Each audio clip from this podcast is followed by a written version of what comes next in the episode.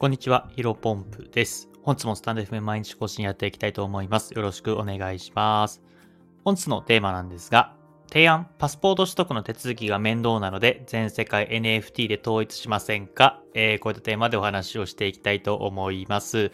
早速本題ですね。えー、僕自身ですね、まあ、海外に来月が、再来月か、えー、に行く予定でして、まあそこら辺の詳細はね、また別の機会にお話しできればなと思うんですけども、えー、まあやっぱり海外行くためにはね、えー、皆さんご存知の通りパスポートを取らなきゃいけないですよね。で、実はね、僕ね、今まで人生です。2回パスポート取ってきています。で、なので今回で3回目なんですけども、えー、毎回毎回ね、えー、更新というか、えー、パスポートの期限が切れておりまして、うん、毎回、これが今回人生で3回目の、え、新規取得というか、うん、あの、新しく取得するような形になっています。だから一回もね、更新したことないんですよね。うん、なんか、ね、なんだっけ、パスポートって3年と、ん？5年と10年でしたっけ？ん ?3 年と5年でしたっけ？ちょっと忘れちゃいましたけども、なんかどっちも短い方を選んできていて、えー、短い方を選んだ、えーことに、あの、その、ちょうどね、その、旅行、海外旅行に行くタイミングが、そのパスポートの更新よりもね、なんか1年か2年くらいプラスなんで、あ長い方にしとけばよかったなというふうに毎回思うんですけども、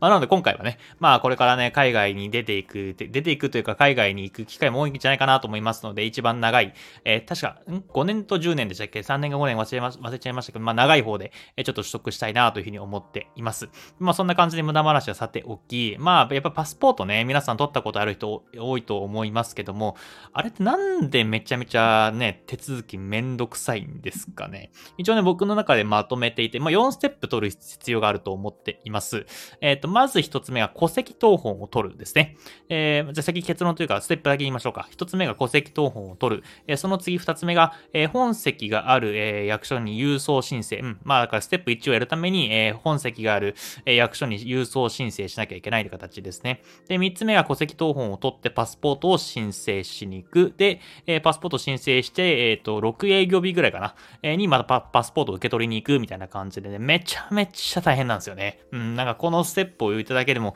えー、2週間からば最低でも1ヶ月ぐらいはかかるんじゃないかなと思っていますが、えー、ようやくね、えー、僕今ステップ2まで終わりました。戸籍謄本を取んなきゃいけないっていうところで、まあ、僕本籍が、えー、埼玉県の方にありますので、まあ、電車で行けなくもないけど、まあ、やっぱ1時間半とかね、それぐらいかかっちゃうので、郵送で、えー、やっていました。で、まあ、郵送でね、やるために、えっ、ー、と、なんかね、その市役所の、あのー、申請書みたいなのをダウンロードして、そこからなんかね、郵便局行って、450円でしたっけ？なんか450円の小型小型切手みたいなのを買って、でえー、身分証のファーストコピー、えー、コンビニでね、印刷した身分証のコピーを入れて、えー、返信用の封筒を入れて、えー、郵送するという形で、もう、マジでめんどくさいですね。んなんか、もっとね、この郵送のやり取りをなくしたいなと思うんですけど、無理なんですかね。まあ、なので、まあ、これね、提案っていうか、あのー、まあ、ちょっと冗談半分ですけども、まあ、NFT にする、えー、NFT というのは知らない方にお伝えすると、ノンファンジブルトークンっていうの略で、まあ、簡単に言うと、えっ、ー、と、替えが効かないえっ、ー、と、唯一無二のデジタルデータになります。まあ、なので、うんまあ、僕の理想としては、まあ、パスポートみたいな情報がスマホに、えー、入っていて、で、そのパスポ、もうね、あの、NFT 申請したいですっていうふうに、まあ、国の方になんか、例えばメールなのか、まあ、何でもいいですけど、そのね、あのネット上でね、手続きすると、まあ、NFT が発行されて、で、NFT っていうのはさっき言った、えー、唯一無二のデジタルデータなんで、まあ、本人性をね、えー、持っているというか、まあ、改ざんできないものになりますので、もう絶対にその本人しか持っていないはず、えっ、ー、と、もう、そのそのデジタルデータがその本人を証明できるものになります。まあ、なので、それを、えー、またスマホでね、持ってって、えー、海外の、あ、日本の、羽田とか成田、成田空港とか、えー、そこら辺の空港に行って、まあ、それなんかわかんないですけど、ピッみたいな感じでかざすと、えー、パスポートがあって、まあ、えっ、ー、と、例えばアメリカとか、えー、何でもいいですけど、イタリアとかフランスとか行った時に、まあ、向こうでも現地着いたらパスポートピッてやって、えー、それで終わりみたいな感じだ。一番いいんじゃないかなと思うんですよね。まあ、ただまあ、こんな話を言ってもね、えー、まあ、スマホ持ってないやつどうするんだとか、うん、まあ、そのスマホでね、なんか盗まれたらどうするんだみたいなことを、まあ、反対意見というかね、うん、まあ、ネガティブな意見を持つ人もいると思いますけど、まあ、それだったら、まあ、パスポートなくしたらどうするんだとか、えー、既存のね、パスポート、まあ、例えば、うん、あれって申請するのもお金かかりますよね。1万6000円とか1万5000円がかかりますよね。まあ、それ払えない人は、まあ、あんまりないと思いますけども、じゃあ払えない人、じゃあ海外に行く、海外に行く権利ないのかみたいなことをね、言うと一緒なんでね。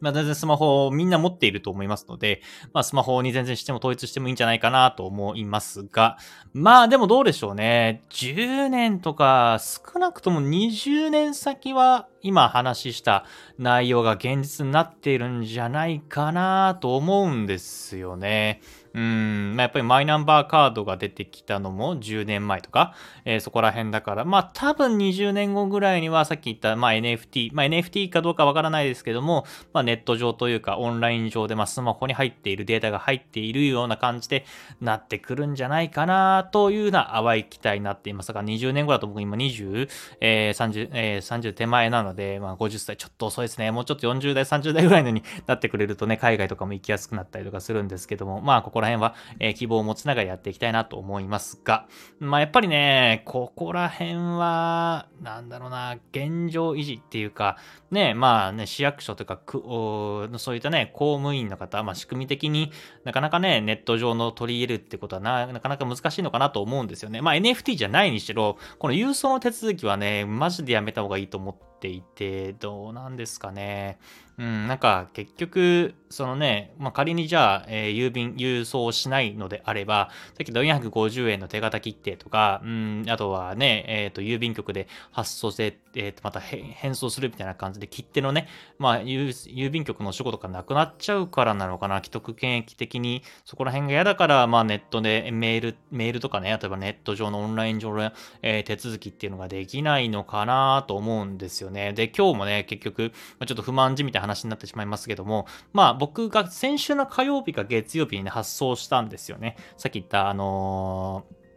戸籍謄本をね、えくださいっていうのを書類を受けやったら、まあなんかネットで調べると、その向こうの市役所に着いてから、えー、特に不備がなければ翌日には発送されるので、火曜日ぐらいに発送してるんで、どんなに遅くても、まあ向こうの方で、うん、まあ早ければ木曜日、遅くても金曜日ぐらいには発送してくれるから、まあ3連休中に届くかなと思ったんですけど、3連休ちょっと届かなくてね。で、今日帰ってきたら、あいいからね、外出して戻ってきたら、あの、夜入ってましたんで、まあよかったんですけども、その中で、日中ね、なんか、火曜、3連休中に来ると思ったけど来なかったんで、なんか不具合でもあったんかなと思って市役所に電話したんですよね。そしたら、その、じゃあ戸籍、本籍の、あ、本籍の住所？ん？本籍教えてくださいっていう風に言って、僕、そのただ手元にね、住民票というか本籍の詳細がなかったんで、えー、何々県、まあ、埼玉県、えー、なんとか市ぐらいまでしか覚えてなかったんで、ここから覚えてないんですよねって言ったら、じゃあ、あのー、本籍がわかる書類ありますか？っていう風に、じゃあ家に帰ったらありますっていう風に伝えたら、じゃあまたそれを見て、えー、連絡してくださいたいな感じで、いや、何なんだよっていう感じ。うん、もうこれでまた時間かかってしまったね。うん、なんですけども、やっぱりここら辺はね、やっぱデジタルというかアナログだからこそ時間がかかって、もうお互いに良くないと思うんですよね。だから向こうもね、書類のね、例えば身分証明書があるかどうかとか、うん、なんか変装用封筒入ってなかったら多分ね、不備があってまた結局送れないとかで、なんか向こうもね、なんか連絡しなきゃいけない。450円の小切小切ってもらってるからこそ、なんかね、ないがしろにできないじゃないですか。だったらもう、もうお互いにね、そのね、ネット上でオンライン上で手続きするために、例えば身分証をアップロードしないとダメですよとか、うん、そういったものをね、やればいいのかなと思うんですけどね。それこそ、まあ、これまたね、未来の話かもしれませんけど、じゃあ450円の、えー、お金の申請ができないのであれば、例えば仮想通貨決済とかにして、まあ別にね、多分これから日本円、日本、なんか日本仮想通貨みたいな、日本、なん、なんていうんですかね、日本、日本ビットコインみたいなのが多分できると思うんですよね。日本、えー、日本円用の仮想通貨が。うん。これは、えっ、ー、と、アメリカでもできてますので、うん、こういったものは日本語でもできて、日本がそれでね、えー、決済をする。なので、そのさっき言ったネット上で450円でオンライン決済をした後に、まあ手続きが完了するみたいなね、仕組みっていうのは絶対できると思います。まあ、まあさっきも言ったようにこれをね、導入するとなると、じゃあそれわかんない老人は、えー、どうすんだとかね、またね、変なこと言ってくると思いますけども、みんな、みんな、みんなというかね、その現状維持を好む人たちが。うん、だからまあね、現実的にはまあまあ日本は、えー、5年、10年かかるかもしれませんけど、まあでも絶対にね、あのー、20年後にはそういった世界線多分来てると思いますので、まあ、ここら辺はね、僕自身新しいものが好きだし、そういったものが絶対効率化的に、えー、いいと思ってるタイプの人間なんで、まあそこら辺の未来を期待しつつ、またちょっと今日もね、コツコツ頑張っていきたいなというふうに思います。ちょっと、あのー、愚痴じみてしまって申し訳ありませんが、引き続き本日も頑張っていきましょう。失礼します。